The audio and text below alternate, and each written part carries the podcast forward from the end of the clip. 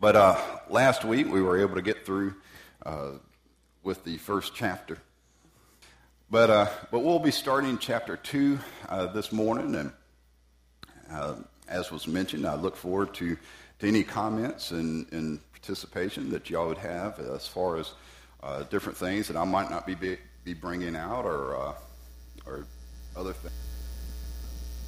As y'all might have noticed, I haven't gone through and just read verse by verse uh, through chapter one, and um, we might do that later on in the book, but at this time, I'm not uh, looking at going and actually reading the verses and then making comments, but yet just kind of talking about what the, the, the verses would say. We might read a chapter or a verse here and there, and uh, and like we did um, last in the past weeks, maybe reference other passages and things as, as well. But the beginning part of chapter 2, uh, we find ultimately the seventh day, uh, completing the week uh, as you know, we have seven days in a week, the seventh day being the completed of the week. And we find that God had rested uh, there in verse um, 2. Uh, it says that on the seventh day, God ended his work uh, which he had done, and he rested on the seventh day from all his work. Uh, here, the word rested in, um, you know, when we talk about resting, you know, I, like for instance, this afternoon, I might go home and I might sit in my recliner and kick back and rest a little bit. But this isn't the type of rest that's being referred to here in, um, in chapter 2. It's not a, re- a, rest as in a relaxation or, or you know, going to sleep or taking a nap or anything. It's more the, the idea of ceasing or stopping uh, what was being done. And so here he rested as in ceasing or stopping what was being done. And same word that is used here for rested, if we was to go over to Joshua chapter 5, and in verse 12, Joshua had, led the children of Israel here over across the Jordan River.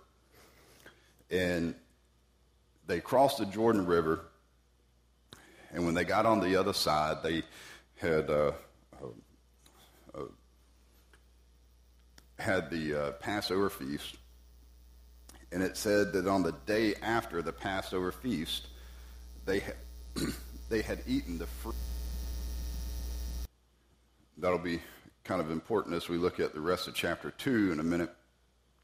But uh, another point I wanted to pull out here was even though God had set aside this day at this time, uh, at least to my knowledge, as far as what the scripture has told us, uh, it wasn't a day commanded as rest, as being you know ceasing from work, until uh, Mount Sinai when Moses had uh, had received the Ten Commandments, and that's when we see the first commandment for the children of Israel to cease from work or to not work uh, on this particular day. And even though it's no longer a commandment for us, uh, as far as uh, ceasing to work on the Sabbath, which would be Saturday, or what some may call uh, the, the Christian Sabbath, which would be Sunday, even though it's not a commandment, uh, it should, it, we should still keep in mind and find time to be able to cease from what we are doing and spend time with God, um, which is ultimately what Jesus had done many times. Uh, had made reference, and I, I, didn't mark the passage, but made reference of how that uh, Jesus would go out early in the morning and uh, to a solitary place and spend time with his you know, Father, God in heaven, and therefore you know, once again, we should also follow his example in that, in finding time for that. But just a side note there. But any other thoughts or comments as far as um, resting goes in this particular, or just the seventh day in general? Right. And the, the reason I'd made reference to how that, that's going to help out for the rest of the chapter is because of what Jim just made mention of. It's how some people want to look at the rest of chapter 2 here and the fact that this was God creating ultimately the garden, Him creating Eve uh, after the seventh day. Um, I saw a bumper sticker one time several years ago, and uh, never really thought too much about it until you know a few years later after I saw the, the bumper sticker, and really started questioning it. But I, it was you know comical, so please don't take offense to it or anything. But it had made re- reference to um, God made man and rested. God made woman and never rested again. But,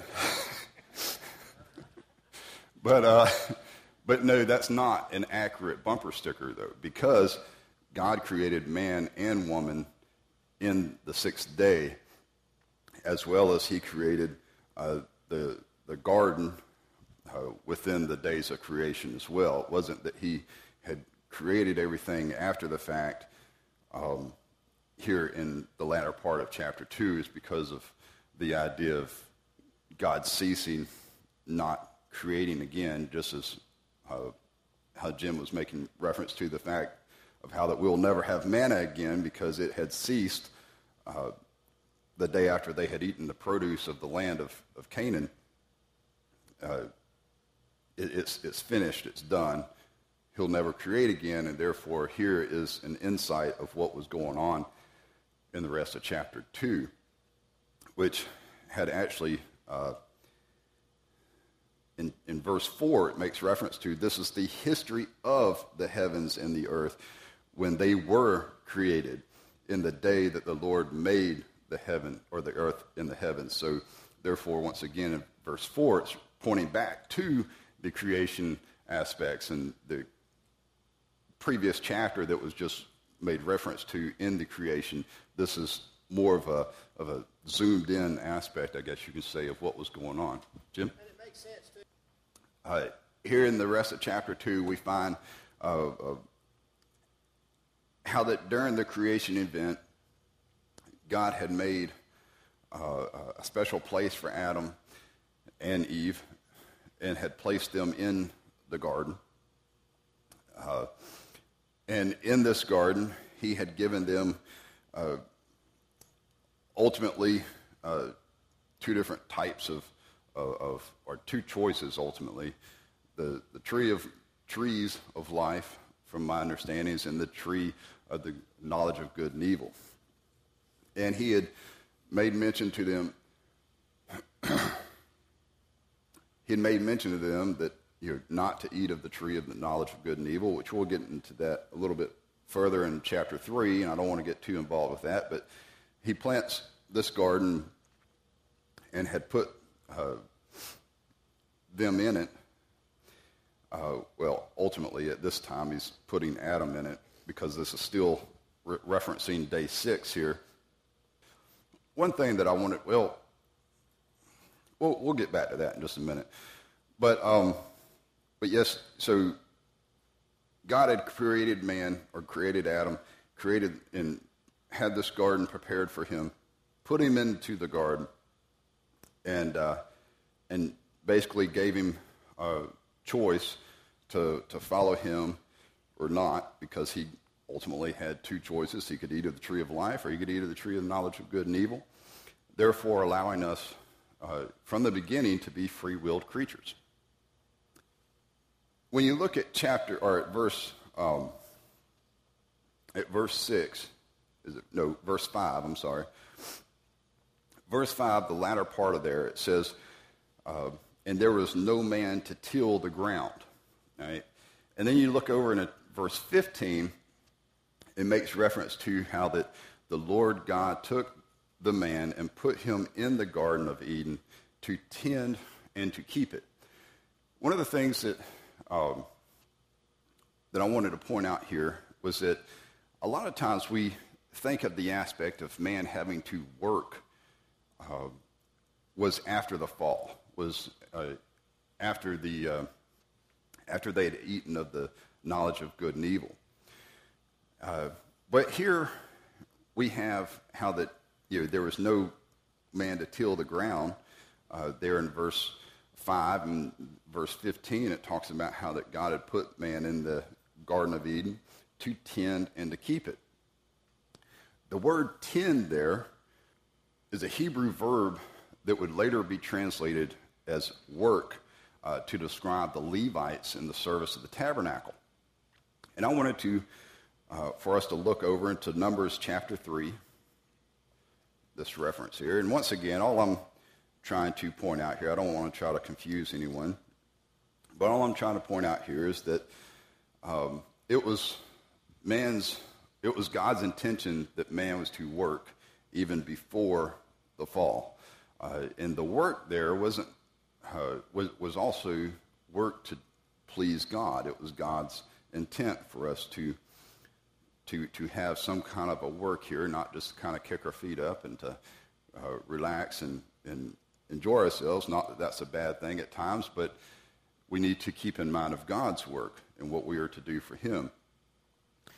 But in Numbers chapter 3, in verses, uh, I tell you, let's Let's go up to verse 5, and we'll start from there. It says, And the Lord spoke to Moses, saying, Bring the tribe of Levi near and present them before Aaron and the, pri- uh, the priest, that they may serve him, and they shall tend, attend to his needs and the needs of the whole congregation before the tabernacle of meeting, to do the work of the cabin, tabernacle. Also, they shall attend to all the furnishings of the tabernacle of meeting and to the, to the needs of the children of Israel to do the work of the tabernacle. To do there is where we actually have the same words here as far as tend. Uh, to be able to, um, uh, as what was making reference here in verses 7 and 8, to do the work uh, here is the same word there as to tend and keep it. And just a, another side note here the aspect of keeping it was the same thing as uh, to attend, and they shall attend to the needs of the whole congregation. They shall attend to the furnishing, furnishings of the tabernacle of meeting.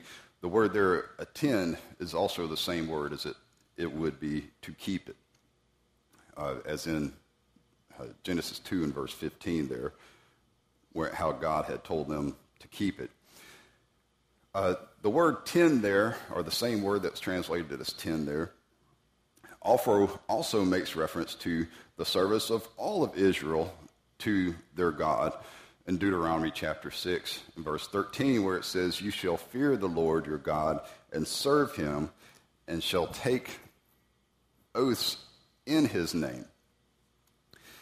And once again, I'm pointing all this out for the aspect, for, the, for, for us to realize that it wasn't until, it was before the fall of man, before uh, Genesis chapter 3, that God had intended for man to have to work uh, and do the work for or of him, whatever that work may be. Ephesians chapter 2 and verse 10 also tells us that we, for we are his workmanship, created in Christ Jesus for good works, which God prepared beforehand that we should walk in them. Once again, I'm, I'm not trying to belabor this point, but I wanted us to understand that it wasn't because of sin that came into the world is why we were made to work, but yet it was God's intention all along that we were made to work for God ultimately. Um, but any thoughts or comments on that? I didn't want to to bore you to death on that, but absolutely. Just like I'm not too sure exactly what it, what Adam was to do as far as his work there in the garden, but there was obviously some kind of work that he might have had to do, which maybe it was just to pick the fruit off the trees. I don't know. Um, we're going to get back into the aspect of uh, Adam naming all the animals here in just a minute, but one thing I one thing I wanted us to point out in verse 18, uh, we find how that God says, "It is not good that man should be alone. I will make him a helper comparable to him." All right. Now, once again, reminding us reminding us that this is also in day six when he was create when he had created man. he had looked upon man and he says it's not good for man to be alone. I will make a helper comparable to him. And I found it very interesting that right after God says this, we don't have God falling, having Adam to go into a deep sleep and creating a woman at that time, but yet it's the next verse talks about how that God had created all the, the, the, the beasts of the field and everything, but he had also brought them to Adam. And once again, this is the very next verse after God makes mention how that he's going to make a helper for Adam and how that it's not good for man to be alone. And but yet, before he we read of him creating Eve, we see him bringing all the animals to Adam for them for him to name them. And uh, I was just going to throw it out there. Why do you think that is? All right, maybe so that uh, Adam can see that there is no, nobody else or nothing else that was comparable to Adam. Any other thoughts or comments? Oh. okay. You, you have me confused there for a minute, but I got you. Uh, wouldn't be in a discussion on as far as what to name the animal uh, in between you, the man and the woman. I can see that. Uh, but, Jeremy? Absolutely, possibly to, to help him understand the awesome power of the creation that God had made for him. Uh, Mike? Absolutely. That's a very good thought. And, I, and, that's actually one I didn't even think about, Mike. But yes, absolutely. To show Adam his place, to show that he is superior over these animals and that he is naming them. And, and, and that's actually what I was, what, what I was actually trying to, to get out was, and all y'all's points are very good, and I appreciate that very good, and brought out things I didn't think about. But that was, uh, one of the main things that I was thinking about was the fact that all these other animals aren't here alone. You know, they've all got other animals that are just you know just like them, and here I am by myself. Uh, and as well as Jim, Jim had pointed out, that they were different, that they had a male and a female of every animal. Mm, yeah, that could have been. Very could have. I'd never thought about that aspect, but yes, very well could have been. Um, and so but that's the, the thought that I had in mind as far as when I was thinking about how that when God said that I'm going to make a helpmeet for him, here, let me point out to him this creation, point out the aspect that, that uh, where his place is in line, also point out the fact that uh, he's, um, that there are companions to these animals, uh, but not to him. Um, and it was then, uh, as we read through, uh, after he named all the animals, uh, in, in verse 20, uh, it even makes reference to how that, but for Adam, there was not found a helper comparable to him. Uh, and then in verse 21, it starts in how that God had caused a deep sleep to go upon Adam, and he created a woman out of his side, and, uh, and, and how that he'd uh, uh, closed up the, or had taken the rib out of Adam's side and closed up uh, the flesh in its, in its place. Then the rib which the Lord God had taken from man, he made into a woman and brought her to the man. And uh, I'm sure it's something that uh, you guys have heard before, but I thought that this was very appropriate uh, in this time span especially after the comment I made earlier on the bumper sticker, uh, how Matthew Henry in his commentary uh, had made reference to this as far as a woman goes. says how, how that you as far as how God had made woman. Not made out of his head to rule over him, nor out of his feet to be trampled upon by him, but out of his side to be equal with him, under his arm to be protected, and near his heart to be beloved. Um, but I thought that was very appropriate as far as the thought process, as far as how that God had taken uh, a rib out of his side, out of Adam's side, and created uh, Eve there. And it was after God had created Eve and brought her to Adam that Adam had made the reference or had made the, the statement there in verse 23 where it says, Now this is fle- uh, bone of my bones and flesh of my flesh. She shall be called woman because she was taken out of man. And it goes on to say, Therefore a man shall leave his father and mother and be joined to his wife, and they shall become one flesh. Um, any thoughts or comments as far as this goes? Well, that's definitely, and, and God points that out several other aspects on how that, you know, it is up to man to be the one that, that leads and the one in charge. Um, and yes, absolutely. And it, but it does present that uh, in itself as well, as far as how that uh, it is man that is the leader ultimately, which brings a, a striking, um, questionable aspect in chapter 3 as well, which we'll get into next week, possibly. So, uh, any other thoughts or comments? So, all right. Well, before we close out, I wanted to make reference to 25, uh, verse 25 there in Genesis chapter 2. One, so that we can say that we did complete chapter 2. But two, uh, because I wanted us to keep this in mind as we go into chapter 3, because it, it, it makes, and we'll probably reference it actually in chapter 3, but just wanted to point it out on how that it says that uh, they were both naked, and the man and his wife, and they were not ashamed.